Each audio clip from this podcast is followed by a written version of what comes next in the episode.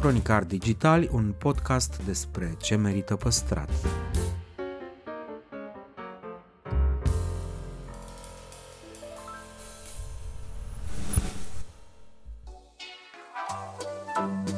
Podcastul Cronicar Digitali promovează patrimoniul cultural în rândul tinerilor, scuturând de praf și prejudecăți interacțiunea cu istoria și cultura. Între Heritage și Cool, invitații, vedete, influenceri și experți vorbesc despre propriile preocupări și pasiuni. Ne dezvăluie ce e important pentru ei și ar dori să transmită mai departe, care este relația lor cu patrimoniul românesc și ce înțeleg prin patrimoniu personal, pe chill și fan, ca între prieteni.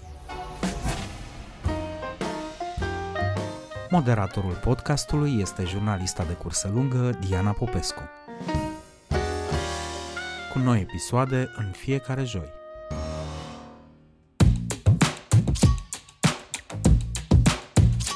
Asta este și păcăleala noastră. Noi zicem, omul e constant și alegerile sunt diferite. Deci eu cu Costel e o realitate. Bună, proastă, nu discut. Eu cu Gică e altă poveste, da? Bun, dar eu sunt eu. E, nu e adevărat. nu e adevărat eu cu Costel sunt altcineva, dar și eu și Costel ne schimbăm în timp ce jucăm piesa asta a relației.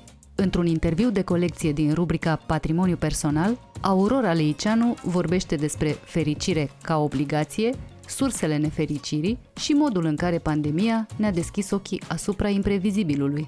Am aflat dacă unui doctor în psihologie îi este mai ușor sau mai greu să fie fericit decât nouă celorlalți și cât ne costă pe toți progresul și civilizația.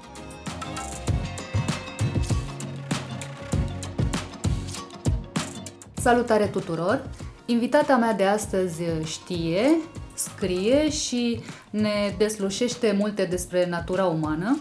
Plănuiesc deci să aflu direct de la sursă cum stau lucrurile cu fericirea. Doamna Aurora Liceanu, mulțumesc tare mult că ați acceptat uh, invitația cronicarilor digitali. Cu plăcere. Mulțumesc și eu pentru ofertă. Aș vrea să vă întreb, în primul rând, care era relația dumneavoastră cu fericirea în prima tinerețe? Uh, vă părea ceva la care erați îndreptățită sau ceva, din potrivă, foarte dificil de obținut? Cred că nici nu mă gândeam la conceptul de fericire, așa cum se gândește astăzi, și mai degrabă trăiai evenimente mai bune, mai proaste, dar uh, în general țin foarte bine minte că nu foloseam cuvântul sunt fericită. Mi-e bine, sunt bine, vai ce bine, nu știu ce, deci mai degrabă eram către, dacă pot să folosesc termenul de astăzi, către well-being. Cuvântul fericire mi se părea, îl, îl găseam mai degrabă în literatură. Și și astăzi cred că nici în psihologie nu este foarte acceptat și mai degrabă în, în literatură eseistică, în comunicare, în uh, media socială care exagerează cam totdeauna, mm. dar uh, rămâne ideea că fericirea se trăiește și în niciun caz nu poți să spui că cineva poate să-ți dea o rețetă. Există însă un adevăr, care e chiar foarte adevăr, și anume fericirea este un construct personal. Cum se personalizează astăzi totul? Deci fiecare om are propria lui concepție sau mentalitate sau cum vreți să spun, mentalul lui e locuit de o anumită uh, imagine a fericirii. Adică la o definire a fericirii, așa cum o crede. Și fericirea este ceva ex- extraordinar de relativ. Deci, însă, pe de altă parte, toți privesc cum un lucru pe care ți-l dorești. Ceea ce nu-mi place în zilele de astăzi este că e considerat așa, în termenii aceștia ultra glorioși, ca și când ai fi obligat să fii fericit, că cum naiba se întâmplă de nu ești fericit, este ca și reclama aia complet aiurea pentru că o meriți. Eu nu văd de ce trebuie să meriți șamponul ăla neapărat sau nu știu ce chestie, da, mă rog, adică cum se spune astăzi și cum a spus un uh, scritor și eseist, să spun, uh, literat, foarte bun, Finkelkraut, care a spus la un moment dat, astăzi fericirea e obligatorie. Este ca un fel de brand al brand emoțional al epocii în care trăim.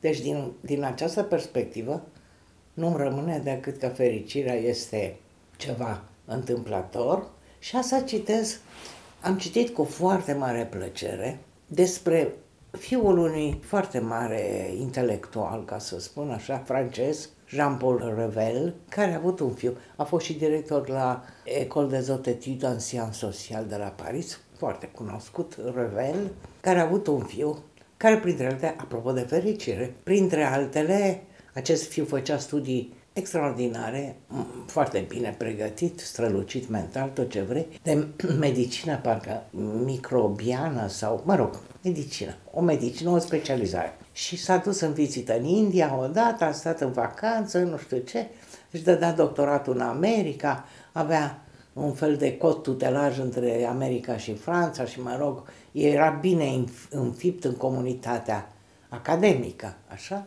Și după a doua vizită, care a fost mai prelungită, i-a scris tatălui lui că el se face călugăr, budist. Și s-a lăsat complet într-un fel de medicină. E, de ce îl citesc pe el? Este pentru că, în primul rând, el a avut o teorie despre fericire și a și scris despre fericire și la care o să mai revin. Dar mai degrabă pentru faptul că rar mi s-a întâmplat, sincer, o spun chiar și cu un ingredient de răutate, ea rar mi s-a întâmplat să văd un om fericit și fericirea de pe echipului care e o relație, e o expresie, o emoție pozitivă, fericit, zâmbitor sau nu știu ce. Să nu arate prost. Eu n-am văzut decât foarte rar oameni care sunt fericiți și expresia nu e tâmpă. Foarte rar. E, acest Mathieu Ricard, care numele lui Tasu, revele numele luat de taicăsul, numele adevărat e Ricard, acest Mathieu Ricard, care nu s-a depărtat de academic, face la un moment dat o distinție despre fericire și spune că fericirea este de fapt de două feluri. Este o fericire de scurtă durată, dar nu în sensul în care spun psihologic că e ca un flash și nu știu ce, ci o fericire uh, care este centrată către sine, uh, o fericire a egoistului, că lui e bine și el are și el și așa mai departe, Asta e o categorie. Și a doua categorie este când omul este centrat pe alții. Și atunci este foarte deschis față alții, ajută, este, nu este egoist, nu este selfish, nu este centrat pe el și așa mai departe, drept care această, această categorie, probabil că această categorie se consideră și el că aparține și explică că sunt aceste două feluri de fericire. Dar în, dacă mă mut în domeniul psihologic, pot să spun că psihologii nu prea cred în fericire. Chiar ne amuzăm de câte chestii să scriu despre institutul de happiness sau nu happiness în sus, happiness în jos și mai departe. Psihologii mai lucizi, aș putea să spun, și rațional și poate și mai onești și nu atât de dependenți de ce zice lumea, consideră că de fapt este vorba de starea de bine.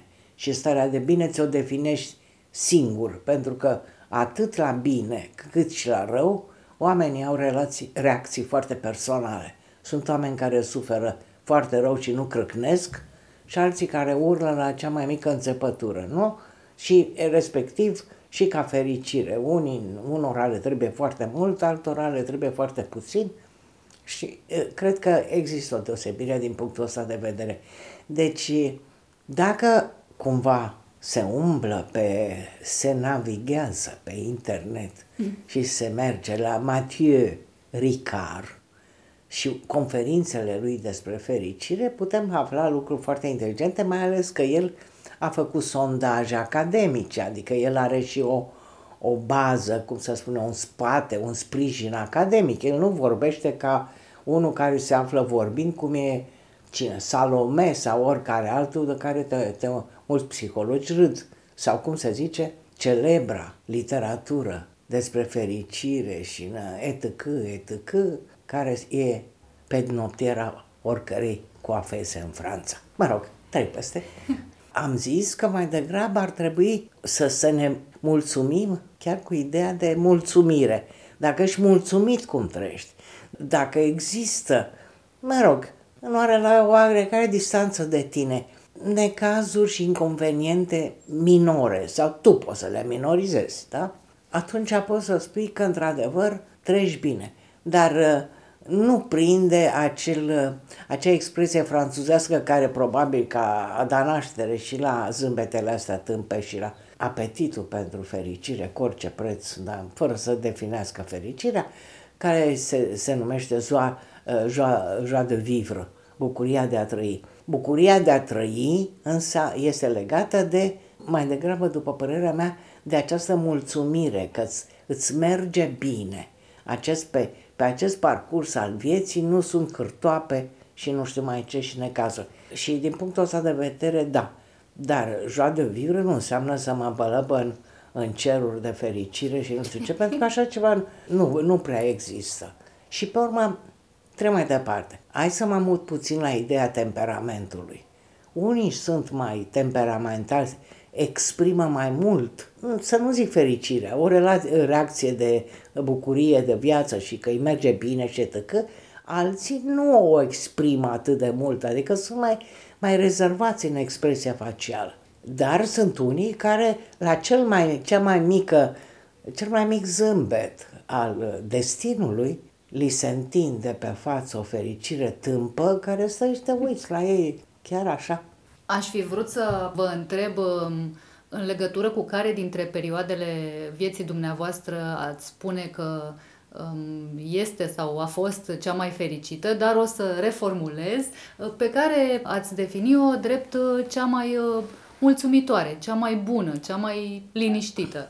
Aș face o, aici o observație. De multe ori ar trebui să te simți fericit și viața te ia așa în tăvăluc și nu stai seama că ești fericit. Și am să dau un exemplu. Când am venit tăvălugul cu pandemia, nu discut despre ea, mă rog, a fost un fel de lovitură planetară și asupra stilului de viață, comunicării, etc., etc. E, știu că un ziarist de la El Pais a scris înainte de pandemie, trăiam, ne bucuram, eram fericiți și nici măcar nu ne dădeam seama. Și mi s-a părut foarte, a avut, a avut foarte mult răsunet observația asta lui, că ai trecut pe lângă, pe lângă un tren confortabil și nu te-ai urcat între el sau nu, nu știu ce ai avut, sau nu ți-ai dat seama. Ai dormit tot drumul ăla cu da, trenul. Da, în loc, să, în loc să te bucuri. Deci e adevărat că când te bucuri de ceva, de obicei după ce îl pierzi. Dar cât îl ai, e posibil să nu fii atât de bucuros pe cât credem noi că ești. Deci, dacă e să iau așa, oamenii își doresc vieți lineare, să nu se întâmple nimic. Să te așezi ca vaca care rumegă liniștită pe pajiște, în lungul drum, alee, cum vrei să-i spui, a vieții. Alții preferă totuși brânciuri de la viață, provocări, lupte, să faci ceva cu viața ta, să construiești. Deci și oamenii sunt foarte diferiți. E adevărat că cel care trăiește mai zbuciumat e mai interesant, ai, ai, ai ce să vorbești cu el și nu știu ce. E, cu ăla altul care trăiește așa și pentru care luna e ca marțea, marțea ca miercuri, miercuri ca joia, etc., etc., această rutină mizerabilă și banală a vieții cotidiene, după părerea mea, nu prea e de... Parcă e mai bine să-ți mai dea brânșii chiar și necazurile câteodată sunt, în psihologie se spune, necazuri, pierde, se spune foarte mult că sunt totuși lecții despre viață și de fapt și de drept înveți foarte mult dintr-un eșec. La noi se zice că în Europa, îmi spunea un coleg de-al meu din America, în Europa se mulge succesul te bucuri, te dai măreț, te scriu ziarele, vai, și te apuc așa un fel de frenezie a succesului și așa. Deci, asta e consecința. El zicea, în America, noi suntem altfel. Acum nu știu dacă toți americanii sunt altfel, dar el îmi punea și această ipostază, și anume, înveți când, când ești lovit și la pământ, înveți din, din eșec, nu, nu, nu din succes Și atunci îți dai seama ce poți să rezolvi, să faci mai bine sau să faci foarte bine și așa mai departe. Dar dacă te împăunezi, infatuezi, cum se zice, cu succesul, e, e posibil ca la prim, la, dacă nu mergea la lung, și ce e aia să meargă la lung, e posibil ca să suferi foarte mult. Pentru că când cazi, rămâi puțin nedumerit. Eu, tocmai eu să cad, eu să n-am succes. Nu știi ce te-a lovit. Da, exact. Ați uh, ocolit uh, voit răspunsul despre cea mai bună perioadă din viața dumneavoastră? Cred că mai degrabă, ca să folosesc o expresie din o zicală, poezioară, cum vreți să-i spuneți, din folclorul uh, oltenesc și care uh, mi se pare că se potrivește, este asta, floare fui, floare trecui, la urechea nu știu cui. Adică mai degrabă am trecut fără să-mi dau seama. Dar florile da. sunt un lucru da. bun da. în viața oricui. Da. Ca să, da. E mai uh, ușor sau mai greu pentru un psiholog uh, să fie fericit uh, în raport cu restul muritorilor? Cred că una din uh, nenorocirile sau durerile sau suferințele sau, mă rog, necazurile psihologului este că psihologul, cel puțin pentru mine și pentru alții pe care îi cunoști, pe care îi consider psihologi, ar fi această chestie care e foarte interesantă ideea de versiune ale eului tău. Noi avem, de când ne naștem, bine, sigur că sunt și determinări exterioare, dar avem atâtea versiuni posibile. Că de aici s-a născut ideea de soartă și de destin și de nu știu ce, că uh, ce ți-e scris în frunte ți-e pus și așa mai departe.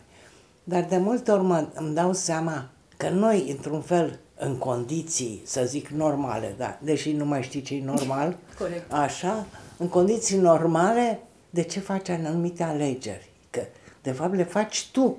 Eu înțeleg că dacă este din exterior, cum e acum cu război, cu pandemia, sigur, determinarea a venit, constrângerea vine din exterior. Dar dacă nu vine din exterior și exteriorul este molcom, să zic așa, tu ești cel care alegi. Cunosc că am scris carte despre femeile, două femei nefericite, mi-a fost foarte greu să le fac să înțeleagă că nefericirea ele au produs-o.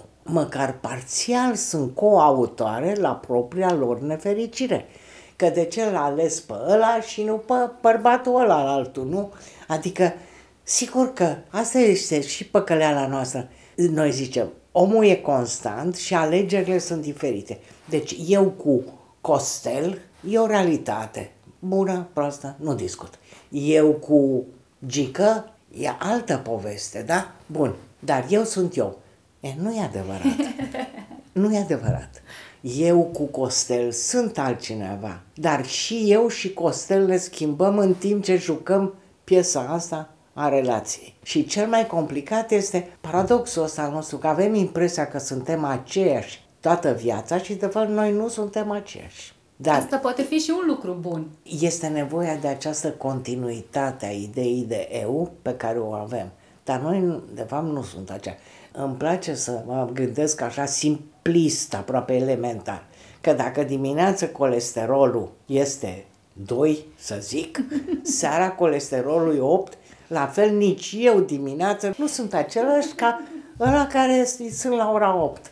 Pentru că a trecut viața peste mine și viața totuși lasă urme conștiente, neconștiente, tăcăie, tăcă. Deci, din punctul ăsta de vedere, e foarte complicat. Acum, psihologia se îndreaptă mai degrabă către, către nefericire. Gata, văd că am schimbat uh, macazul, am terminat cu uh, Institutul de Fericire. Și am ajuns la Academia de Nefericire. De fapt, le pui în balanță, poate până la urmă formele lor extreme deranjează foarte mult și mă refer în special la nefericire. Adică gradele în care se produce ceva care ești nefericit. Nu, nu, dacă mi-am cumpărat niște pantofi prea mici și sunt, să zic, nefericită, ceea ce nu e cazul, așa, nu pot să spun că e același lucru când mi se întâmplă să, Doamne ferește, că sunt posesoare de pisică să moară pisica. Adică este o disciplină a emoțiilor pe care trebuie să o respectăm și la fericire și la nefericire. Adică să le ponderăm în funcție de eveniment. Nu să începem cu expresia românească care e nemaipomenit de interesantă. Nu știu ce mi-a venit. Și atunci eu întreb, eu trebuie să știu ce ți-a venit sau tu trebuie să știi ce ți-a venit. Ați observat, nu? E foarte frecventă. Mă, nu știu ce mi-a venit sau nu știu ce m-a apucat. Și asta este. Pomeneați de un soi de disciplină a nefericirii. Există o rutină a fericirii? Ceva ce putem face în mod constant ca să ne fie un pic mai bine? Cred, eu cred că o rutină a fericirii nu cred că există. Poate să existe o rutină a echilibrului, adică să, să trăiești echilibrat zi de zi ca să poți să ai tu cu tine un raport bun. Dar pe de altă parte, cred că este, așa cum a zis că țineți postul, că sunt și momente în care trebuie să cam lași deoparte rutina și să-ți faci de cap. Cred, cred în această chestie, adică e, este extraordinar de bine ca în același timp să încalci din cât în cât o regulă pentru că nu suntem roboți. Dacă, dacă vrem să fim roboți, atunci nu știu cine ar putea să stea cu un robot în casă, sincer. Un adică alt aceste, robot. aceste variațiuni de emoții și de nu știu ce, cred că astea diferențiază oamenii și dau și farmec foarte mult vieții noastre. Adică eu sunt de acord cu rațiunea și țin la rațiune, țin la, și la emoții și îmi place să cred că există un echilibru între astea două. Rațiune pură și uh, cum a fost uh, Paul Valery care uh, renunța la toate emoții, adică să uita de la distanță la emoții, se urca în uh, paradisul ideilor și în abstracțiuni și rămânea acolo fericit, nu mi se pare că e o soluție foarte, foarte bună, ca să nu zic fericită. Psihologul uh, Michael Argyle spunea că sursa nefericirii este invidia. Cine? Michael Argyle. Ah, ce mare e! Da, invidia. Și asta am descoperit de curând și chiar sunt... Mă, mă frământă chestia asta. Am citit foarte mult, deși în, în, fac, în facultate trebuia să citesc asta, dar n-am citit. Și cine spune că citește în facultate ce trebuie, da, sau ce ți se spune, da, și câteodată ți se spun lucruri de necitit, mă rog, trec peste asta și am citit de curând Seneca. Trebuia să-l citesc în facultate, nu? E, exact problema asta o pune pe care a spus-o dumneavoastră și mă gândesc că și emoțiile pozitive și alea negative nu s-au schimbat așa cum se spune și de război pe care îl trăim. Că se duceau cu spada sau cu flintele, cu nu știu ce. Acum, tehnologic, sunt diferite. Dar gesturile sunt aceleași. Oamenii care umblă cu boccele pe șosele. La fel este și cu invidia. Invidia a fost întotdeauna. Dacă stăm să ne gândim pe perioada ca citând Seneca, bineînțeles am citit Nero, era, era o epocă, doamne, Exact, Cambo, timpul lui Borgia. Asasinatele, că acum orice am zice, Rusia este corelată cu otrăviri, mai putem să o dăm după deget că este bârfă. Nu? Cu oameni care tot uh, obișnuiesc să cadă de la ferestre și așa să mai cadă departe. de la ferestre și așa mai departe. Deci, într-un fel, așa cum spun unii că istoria se repetă, cu schimbări de scenariu, schimbări butaforice, schimbări elementare, o- schimbări de formă, conținuturile, parcă rămân același. Și asta țin minte că cineva ne spunea la un curs când eram studentă, și nici nu mă gândeam că o să mă gândesc la asta mai târziu, mult mai târziu, ne spunea, o femeie, era la relații interpersonale, că tot l-a citit pe Agail, o femeie geloasă în secolul nostru face la fel, nu reacționează.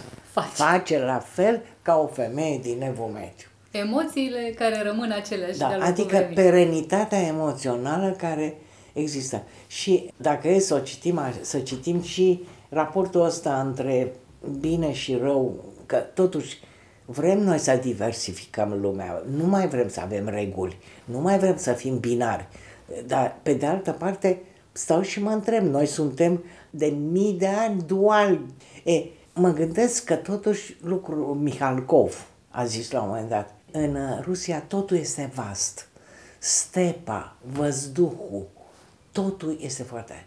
Sensibilitatea, duioșia, mitocănia, grosolănia, și invidia, totul este vast. Oamenii trăiesc pe picior mare. Da, te, pe picior mare, în ghilimea. Și tot el spunea că invidia socială este cea care mută și zăpăcește lumea și face revoluție. Și compara revoluția industrială a Angliei cu invidia asta în care dă-te tu jos să fiu eu țară în locul tău și mai departe. P- până la urmă, ă, apropo de, de război, na, nu vreau să nu vorbim despre război, dar vreau să spun că mi s-a revelat oarecum marea nefericire a lui Putin. Sunt și anume faptul, curioasă. faptul că el se vedea președintele URSS și nu s-a întâmplat. Nu i-a venit trenul. Nu s-a născut în timpul potrivit. Nu, na, da, dar nu a fost cu right time, right place, right person. Nu. A fost wrong, wrong, wrong. Da, și cred că asta, asta îl roade. Iar la chestia asta, cum să spun, fiecare poate să-și găsească momente de asta în viață, dar n-ai ce să faci, nu poți să te superi pe oameni pentru asta. iată că el se poate supăra și iată ce generează supărările și frustrările lui. Până la urmă, sursa nefericirii pentru multă lume zilele astea e acest război atât de aproape de noi. Știu că dumneavoastră cunoașteți niște refugiați ucraineni pe care îi găzduiți și Așa e. mă întrebam cum se mai raportează oamenii ăștia la fericire, oamenii ăștia care au lăsat e, totul în urmă? E, ai adus un lucru foarte important. Există un scriitor călugăr, învățat, foarte mare, în secolul XIII, în Japonia. Se numea Kenko. Acest Kenko care ești tradus și la noi, aduce o odă imperfecțiunii, imprevizibilului, efemerității vieții și așa mai departe. E, cred că toată lumea poate n-a înțeles, dar i s-a dat o lecție cu pandemia că totul este imprevizibil până la urmă și că trebuie, este o, o nefericirea este o, o pledoarie pentru prezent, nu pentru viitor. Pentru trecut să lăsăm acolo. Și dacă tot vorbim de, de fericire sau de asta, mi-aduc aminte că am citit cartea lui Andrei Șerban despre oameni sau nu știu cum îi zice și îl citează pe Peter Brook, care ar fi spus așa, trecutul e trecut, the past is past, prezentul este întâmplător, iar viitorul e un cadou, a gift. Viitorul este un gift. Deci, dacă stăm să ne gândim la chestia asta, și în psihologie există tipologii din astea, unii care sunt spânclinați către trecut, morfolesc trecutul și vorbesc mai despre trecut. Se zice că filozofii au o chestie cu trecutul. Paseiști, cum li se mai zice. Alții sunt paranoici cu viitorul. Și alții trebuie să trăiască în prezent. Numai că prezentul este atât de efemer, că spuneai că ai stat în parc. E deja trecut. Adică prezentul curge atât de repede spre trecut, încât aproape că e ca nisipul care e printre degete. Dar oamenii ăștia care au venit uh, în România, care au ajuns în Polonia și oriunde cu Nu pot să-și facă planuri. Chiar astăzi am, am citit un articol foarte interesant de niște ziariști ai noștri care au fost în Polonia, la refugiați și în Georgia.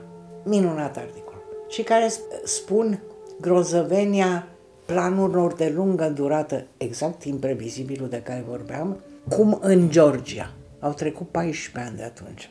Oamenii, încă unii, mai speră să se întoarcă acasă. Alții văd cum li se duce viața printre degete.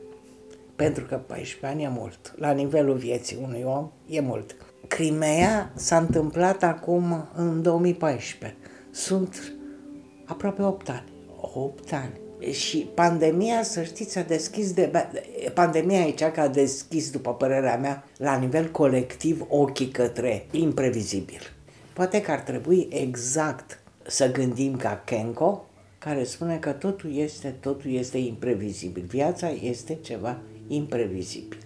Dar e foarte interesant că din acest curent, acest mod de gândire a dus, nu știu dacă știi, la moda filozofia wabi-sabi, cu haine care sunt neterminate și chiar uh, Kenko povestește că imperfecțiunea este legea vieții și nu perfecțiunea. Perfectă e numai moartea. Dar imperfecțiunea despre care vorbește el și amintește de nu știu ce palat mare al chinezilor, un palat mare de tot imperial, care se păstra o cameră neterminată. Asta e simbolistic foarte interesant. Deci, ideea asta că nu trebuie să gândim că totul este bătut în cuie și așa se va întâmpla. Și vedem cum, dacă s-ar face acum un sondaj, s-ar vedea o mică, o mică glisare, o mică alunecare oamenilor către ideea de a nu mai face planuri de lungă durată. Și cred că de aici vine și frenezia asta cu care se trăiește la noi prezentul. Nebunia asta, toată, toate, ai, pot să vorbesc cu cuvântul pisipoancă, așa, sunt toate, sunt ori în Dubai, ori în Maldive. Nu mai stă nimeni pe loc, toată lumea circulă ca de colo, colo. Adică acest nomadism din, din ideea de a refuza o stabilitate. Parcă nu-și doresc stabilitate. Bine, la adaug și la asta divorțurile, despărțirile, împărțirile, despărțirile, împărțiri. Această dinamică care, cum să spun neagă cu desăvârșire modelul acela că treci prin evenimentele importante a vieții și te așezi, te așterni pe drumul vieții, care acum, cum se vede, e plin cu, cu hârtoape, cu gropi, cu, cu mine. Deci, o frenezie de a consuma prezentul pentru că nu poți să știi ce-ți aduce viitor. Cum a zis Noica, foarte frumos, dar pe vremea aia nici nu, nici nu exista încă ce se întâmplă astăzi. Nu știm pe ce cale vine viitor. Seamănă foarte bine cu, cu ce vorbeam la început, că cineva se naște, dar nimeni nu-i garantează fericirea. Te pune în, în ideea înălțătoare, n-am ce zice, de dubitativ. Care e prețul dumneavoastră pe fericire? Cum să spun eu? Este clar că nu mă omor după Maslow, dar trebuie să recunosc că partea de bază, nu că el s-a schimbat, ce a scris asta cartea, cartea lui cu o piramidă din 57. Partea de bază a piramidei este necesară nu pentru fericire, este, cum să spun, vestibulul fericirii sau nu, ceva în genul ăsta, o pivnița fericirii și de acolo urci la etaj. Deci nu e partea materială, dar este inadmisibil să trăiești foarte greu, foarte greu iar omenirea cu civilizația care a progresat a devenit nu numai extrem de nevolnică, dar și extrem de lașă și extrem de leneșă. Oamenii sunt extrem de leneși. Ideea că îmi pun senzori ca să nu deschid o ușă mi se pare aberant. Sunt de acord cu senzorii la uh, spațiile astea, la aeroport, să nu pun mâinile pe clanțe. Așa trebuie în orice spațiu care este foarte mult uh, frecventat nu neapărat aglomerat, frecventat, un closet public, de exemplu, nu, nu e coadă, dar se duce multă lume. Ala ar trebui neapărat cu senzori. Acolo e bine. Dar în alte părți, cum sunt așa, omul nu mai urcă niciun etaj fără lift și chestii de genul ăsta. E, este unul, Hodgkinson sau nu știu cum să-l chema un scriitor englez sau sociolog ce era, care zicea că toate progresele tehnologice s-au născut din lenea omului, care vrea să nu facă un anume efort. Dar pe de altă parte vin și ăștia cu slow, cu mișcarea slow, cu să nu ne mai grăbim și nu știu mai ce. Deci, părerea mea, aș dori să nu trec prin nefericiri mari sau prin necazuri mari, dar Admit și că unele inconveniente minore trebuie privite mai inteligent și să nu îți faci din asta un capăt de țară. Adică accept și inconvenientele minore care se întâmplă în România permanent, că te scoli, nu mai merge internetul sau, mă rog, te lasă centrala sau dai telefon la o firmă și nu răspunde nimeni. Chestii de genul ăsta le, le consider inconveniente minore peste care poți să treci. Unii oameni se enervează foarte tare dar n-are sens să-ți omori viața cu, cu insuficiențele modernității prezente. Și cred cu mare tărie că sănătatea mentală și cu sănătatea fizică se leagă foarte tare. Sunt jumătăți de măr. Una și cu alta merg împreună. Deci, până la urmă, prețul dumneavoastră pe fericire care e? Prețul meu pe fericire este să nu suferi fizic, pentru mine este ceva foarte important. E adevărat că fac parte din categoria femeilor și femeile se zice că sunt mai răbdătoare și mai bune la suferință fizică. Mai rezistentă, da. Mai rezistentă și asta se datorează că mama natură a zis, e, trebuie să suferiți dacă faceți și copii, că așa se întâmplă. Deci, suferința fizică este o problemă. Este mare lucru că stai să te gândești că aici progresul, progresul tehnologic sau progresul medical cred că e foarte, foarte necesar. Deși cred că e bine și să suferi puțin, chiar fizic. și știi de ce? Pentru că citeam și sunt mulți psihologi care, și vechi și noi, care susțin că un om care plânge cum trebuie, va și râde cum trebuie. Mi se pare foarte plauzibil. Adică nu poți să ai una fără alta. Adică dacă ești nesimțit, ești nesimțit în ambele Și față extreme. de fericire și în Da. raport cu fericirea. Spuneați cândva că uh, prietenia e mai importantă chiar și decât uh, dragostea. Depinde fericirea noastră personală de prieteniile pe care le aveți? Da, cred că, prieten, cred că contează foarte mult. Contează foarte mult și știu că o persoană cunoscută, dar nu mai trăiește și nici așa nu-i dau numele, îmi spunea la un moment dat un lucru foarte interesant. Să-ți dea Dumnezeu prieteni, pentru că mai important sunt prietenii după o vârstă decât copii. Și ceva adevărat este în chestia asta, pentru că copiii când ajung la o vârstă relativ adultă, sunt săraci, eu înțeleg că și eu am trecut prin asta. De o mână te trage copilul tău și de o mână te trag părinții. Ești prins între astea două lucruri.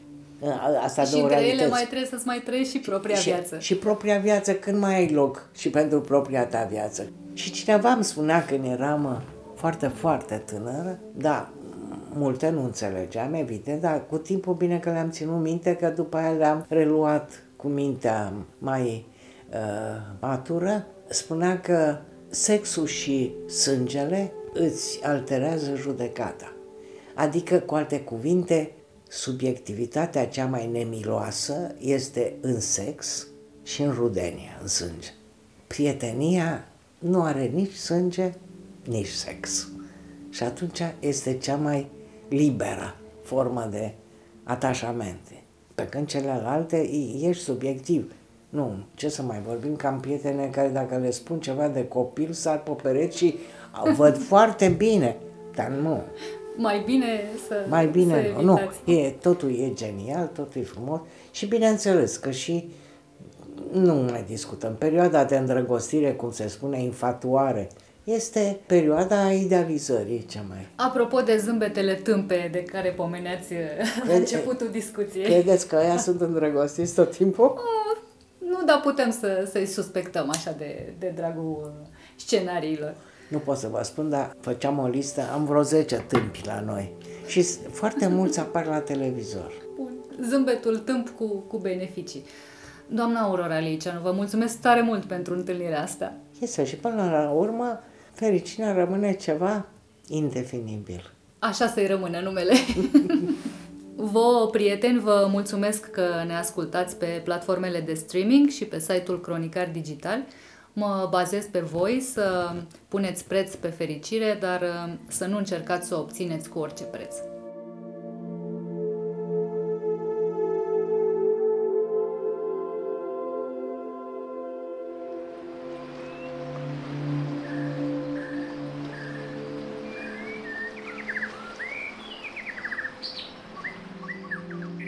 Cronicar Digitali, un podcast despre ce merită păstrat.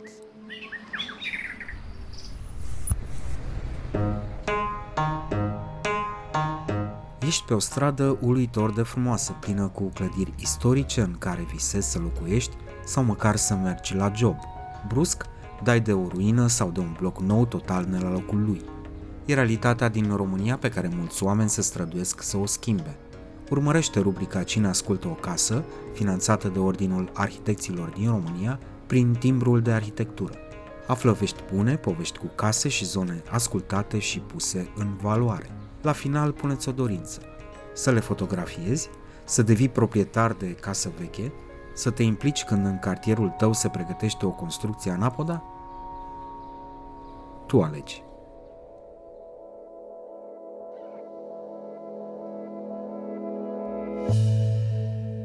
Constantin Șerban Cantacuzino ne este gazdă în Hanul lui Manuc și ne spune povestea unei clădiri emblematice care a fost la un pas să nu mai existe.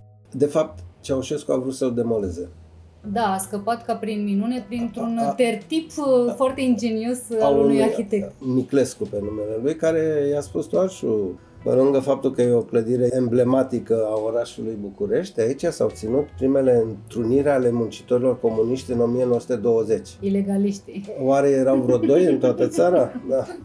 Aflăm cum a ajuns un caravanserai faimos, o ruină cu ștaif și cât de complicat i-a fost proprietarului său de drept să-l recâștige și mai ales să-l repună pe picioare.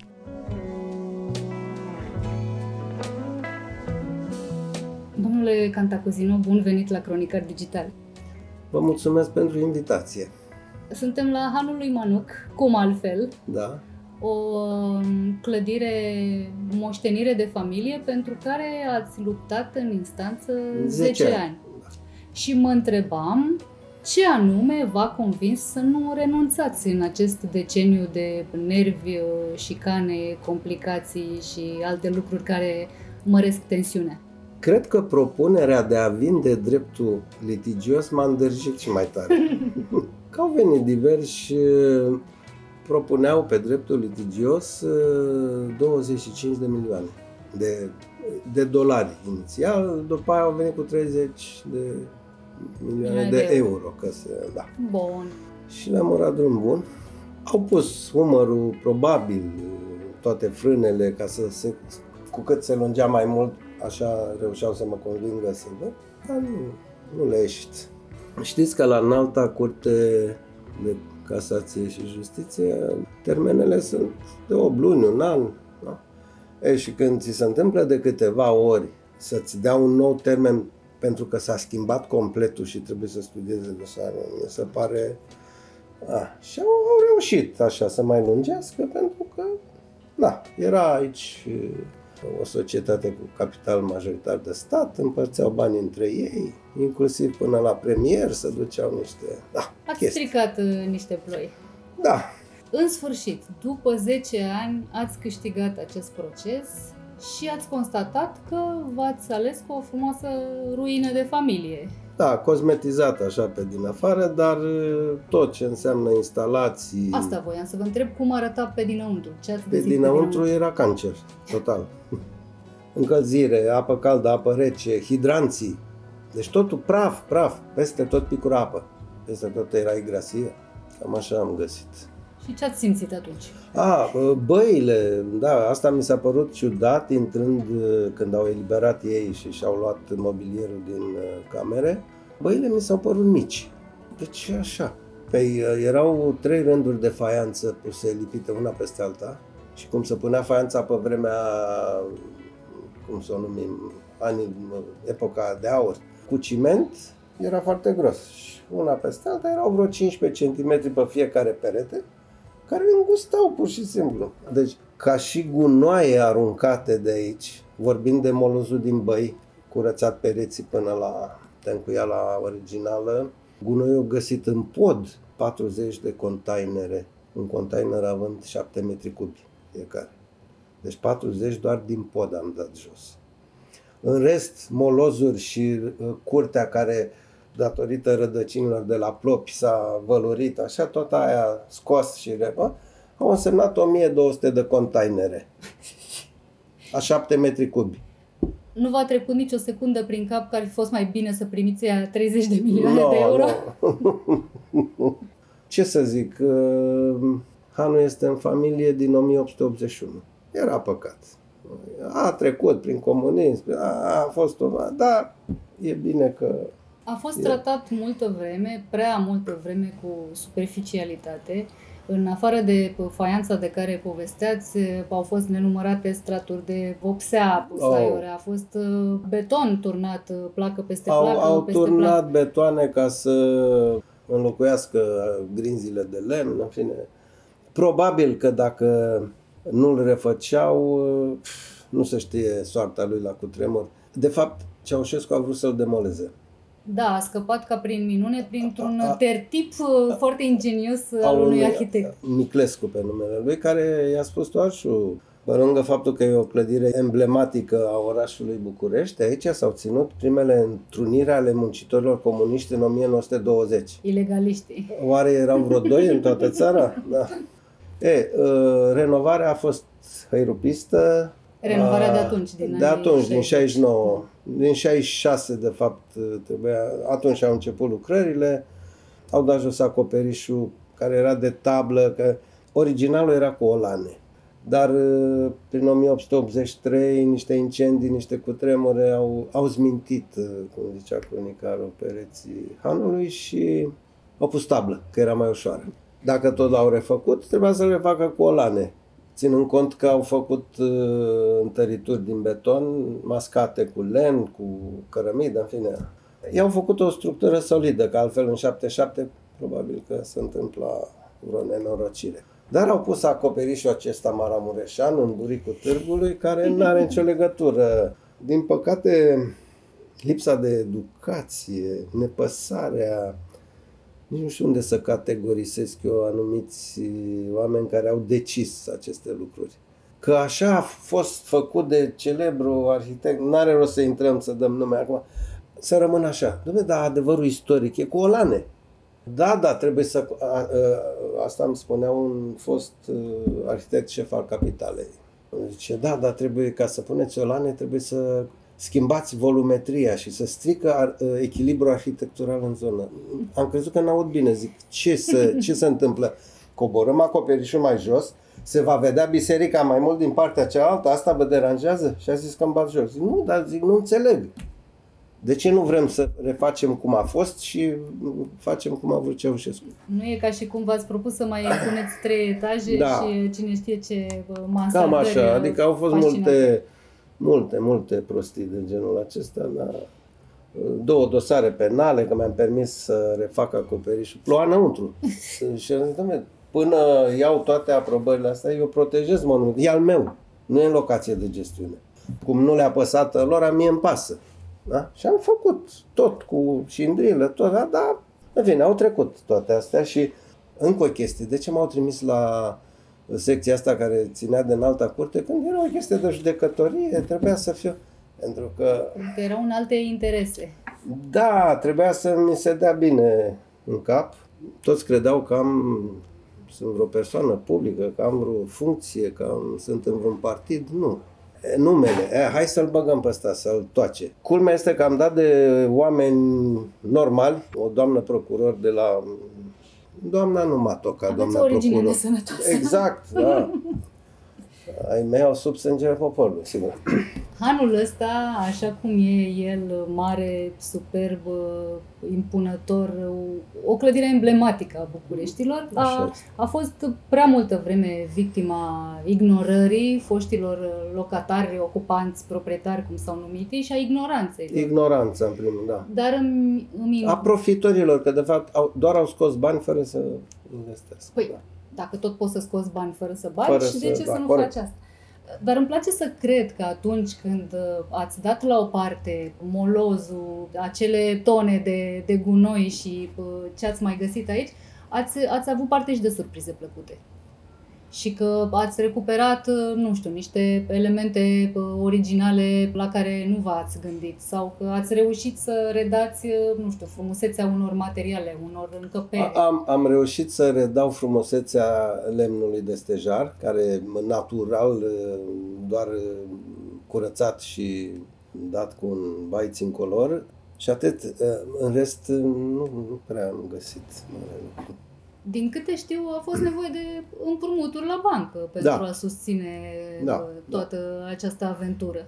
Da, n-am, deci n-am așteptat fonduri, n-am, am zis promut, fac și e adevărat că am avut surprize pentru că colaboratorii n-au fost pe măsură la fel de dornici să facem repede și după aceea să recuperăm banii, dar uh, sunt mulțumit că am reușit în mare parte, deci parterul e gata tot, etajul unde va fi hotelul are instalațiile făcute, băile sunt placate cu travertin, Iată. vor fi frumoase așa, trebuie mobilat. E, aici am zis să nu fie un, un hotel uh, cu stas tot cum se face.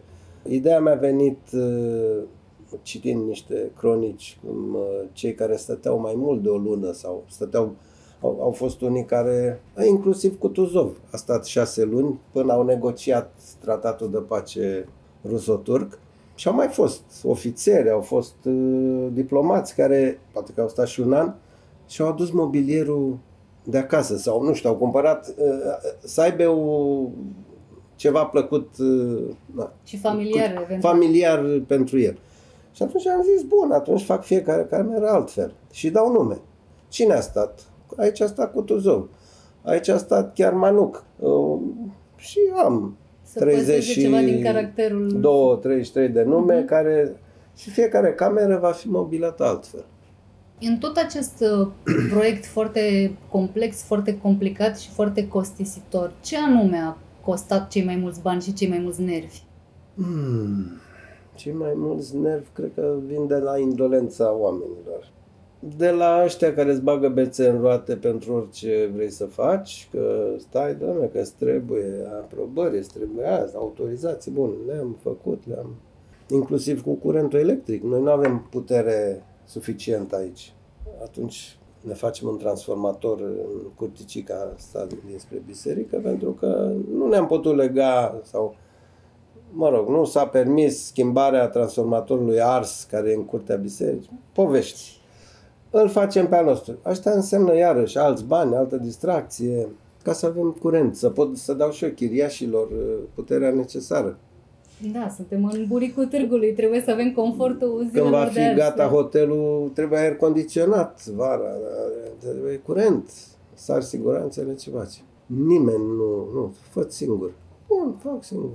Nu ne ajută nimeni. Eu cred că dacă eram în centru istoric din orice capitală europeană, Probabil că autoritățile, bun, curentul trece pe la poartă, te branșăm, plătești, gata. Aici nu, aici trebuie să găsești soluții. N-ați avut niciun fel de sprijin de la autorități? Nu. Ați cerut? Da.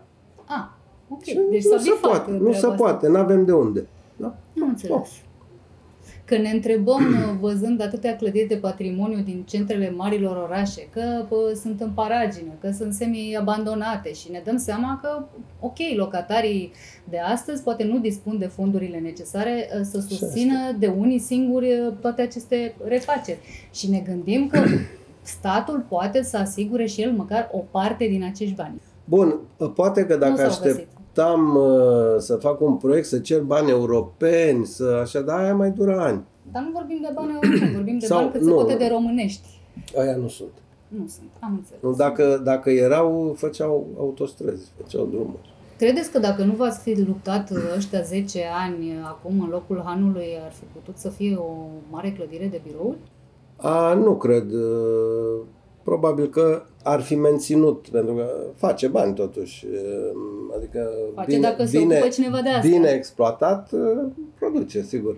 Cineva a avut la un moment dat 51% din acțiunile, un domn Ian Hilgen se chema, o firmă care, eu am scris la firmă și am primit adresantul necunoscut, nu era, în fine, nu mai contează, Numai dar avea proiect, Doamnă, avea proiect aprobat să facă casino în pod și piscină subterană în curte. E, e iată, vedeți? Păi, n-aveți uh, nimic specificat în proiectul nostru în sensul ăsta, nu. așa e? da. Adică uh, cu bă, scările de aici ar fi dispărut, punea lift ca să fie accesul pentru pod. Să... Și am rămas așa, cum își permite asta? Adică schimbă total un, dacă da. ai avizele de la cine trebuie, exact, faci la vremea aia de, se faci puteau heliport face, da, dacă da. îți trebuie. Se puteau face la un moment dat. Am scris peste tot, la primărie, la prefectură, că există imobilul în litigiu, că sunt moștenitori și să nu...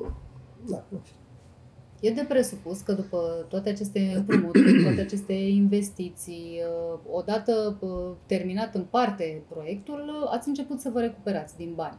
Și mă întrebam uh, cât uh, avânt aveți să vă înhămați la niște proiecte similare. avânt. Dacă sunt sănătos, uh, treba merge. Mai am de plată așa până în 2027 am două rate, am două bănci, în fine, una înseamnă 13.500 de euro lunar, una 60.000 de roni lunar. E foarte da, amuzant, că nu cred că Dar se... mă bucur că pot face asta și îmi rămân bani să fac și restul. Adică asta e important. Îmi... Sigur, nu pot să fac tot, că am, mai am o pe suflet uh, conacul Costache Cantacuzino din Râfov, unde pot să spun că toți primarii din 96, de când am făcut primul demers să intru în posesie, am intrat în posesie în 2000, toți m-au păcălit. Cu parcelările, cu grănițuire, cu nici acum nu e gata cadastru. Da? Am primit o ruină, aveți mână bună. Și s-a mai zic? degradat. Nu, ăla chiar, deci este într-o stare destul de... Dar având pereții foarte groși și fiind... A, a rezistat. Și vreau să fac ceva și acolo. Da, am putut să intru în orice gașcă. Mi se pare extrem de amuzant. Nu cred că multă lume își imaginează un om cu numele dumneavoastră, proprietarul hanului lui Manuc, care are rate la bancă în da, continuare da. în casă. Păi nu, toți când aud numele Cantacuzino au impresia că eu dețin uh, tot ce înseamnă domeniul Cantacuzino în țara asta, dar sunt mai mulți membri ai familiei, Sigur adică că da. Palatul de la Bușteni, la Florești, sunt alte ramuri, nu sunt, nu. Și am ajuns uh, în, în timp, așa lovindu-mă de tot felul de probleme, când a fost nevoie de, de exemplu, aer condiționat. Da? Primul care a venit și a văzut a zis, pa, aici vă costă 100 de mii. Am luat proiectul doar pe, e un desen, nu scrie ce. Da? Și am zis, am 33 de camere, distanțele sunt astea, volumele sunt astea, cât m-ar costa? Păi dacă facem cu 3 unități, cu a, 43 de mii. Și vedeți, da, aia 60 unde sunt? Dacă îl chemam pe ăla și vedea că e Hanu Manuc, ăștia au bani. Costă. Deci dacă nu spui unde, unul e, prețul e mult mai pentru ieftin. clientul da, anonim Deci și... asta e un, un mare păcat, un neajuns la noi. Uh, când ai o firmă și faci niște lucrări, atâta te costă metru pătrat, linear sau ce asta, manopere asta, de ce schimb funcție de client? Să știți că am mai întâlnit uh, situații din astea în care numele se plătește. Da, exact, Dacă da. Uh, vede că ai o față cunoscută, că, nu știu, ai apărut da, la televizor, da. că a citit despre tine undeva, zice, e clar că aș putea să obțin uh, exact. un pic mai mult sau mai mult de binele. În cea mai bună dintre lumile posibile, cum ar arăta hanul lui Manuc și ce fel de loc ar trebui să fie? Păi este cam ultimul caravanserai din sud-estul Europei. Mm, mai până în Albania, mai în, evident în uh, Armenia, similar cumva. În Turcia, evident că sunt, uh, sunt din piatră, nu mai puțin lemn, uh, cam aceeași orientare, așa. Dar ce să fie? Păi să fie, să revină la nu chiar Han, pentru că astăzi, mă rog, pretențiile sunt un pic mai... S-a numit la un moment dat Hotel Dacia. Bun, nu o să-i zicem Hotel Dacia, o să-i zicem Hotel Manuc, dar o să fie un pic altfel. Pe camere nu o să am numere, o să am numele mm-hmm. celor care au stat, probabil, adică nu probabil, sigur. Și Carol Pop de Sat Maria a stat aici la un moment dat. Da. El asta trebuie să fie un, un spațiu cultural. Adică pe lângă hotel, restaurant, avem două săli de evenimente. Am avut concert de pian, de jazz, adică încet, încet încercăm și altceva, nu doar zgomot, să fie și muzică. Dacă ați reușit să recuperați o bucată de istoria Bucureștilor, poate că îi da. veți uh, dărui orașului o altă bucată de istorie de acum. Acum depinde și ce își dorește orașul. Hai că negustorii vor să facă bani, de acord. Dar medicii nu le pot spune în general așa, băi, vă face rău bubăia, deci tu te duci să mănânci, să ai bași în stomac, să fie zgomot, să fie... A, o muzică bună, așa, în surdină, în surdină sau... E foarte binevenită. Și eu mai vorbesc cu mai zic, la masă, când lumea vorbește, nu mai puneți muzică vocală, pentru că nu, deja se încurcă instrumental, la un volum mic, să fie așa, mă rog, Probabil că cu timpul ne vom obișnui. Sau poate e doar încă o modă care va trece și oamenii la un moment dat se vor uh, sătura poate și de țipat unii la alții în, în locurile astea și își vor dori niște limite. Să trăim cu speranța asta, dacă nu. Eu da. am senzația că sunteți un om optimist, da. judecând după toate lucrurile la care v-ați înhămat. Da, dar sunt și realist. E greu. Dacă nu realizăm că până să ai drepturi trebuie întâi să ai obligații, nu, nu ieșim la niciun rezultat. Dacă nu se respectă niște reguli. După aia ai dreptul să, dar nu direct drepturi. Toți au drepturi, da. Mai puțin cei care produc și plătesc impozite. Eu încă mai sper că se vor face în continuare bani din cultură, Oh. Că vom trece de această prejudecată conform căreia cultura nu aduce bani, cultura cheltuiește, da. hai să tăiem bugetele și cam asta e treaba. Aici este o, da, pe fără cultură, de-aia suntem azi aici unde suntem. De-aia avem politicieni pe care avem. Știți cum e că toate se leagă așa. Ca să ai acces la cultură, trebuie să ai educație. Astăzi majoritatea s-au născut la șapte ani. Se întâmplă uneori ca oamenii să se educe și singuri de voie, de nevoie, mai, da, încercând să ai instruire, și instruire, educa- deci educația care trebuie împletită cu ce știi de acasă, cu ce adaugi. Nu vreau să vă întristez, nu asta a fost scopul nu. meu.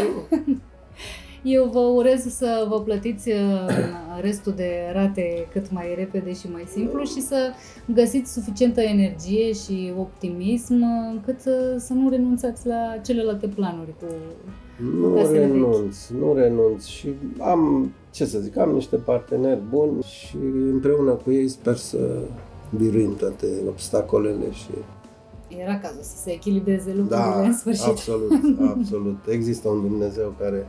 Un da. Dumnezeu căruia îi place patrimoniu. Corect. Mulțumesc tare mult! Și eu vă mulțumesc și poate, nu știu, poate mai povestim despre Conace. Sigur, e o ofertă de nerefuzat.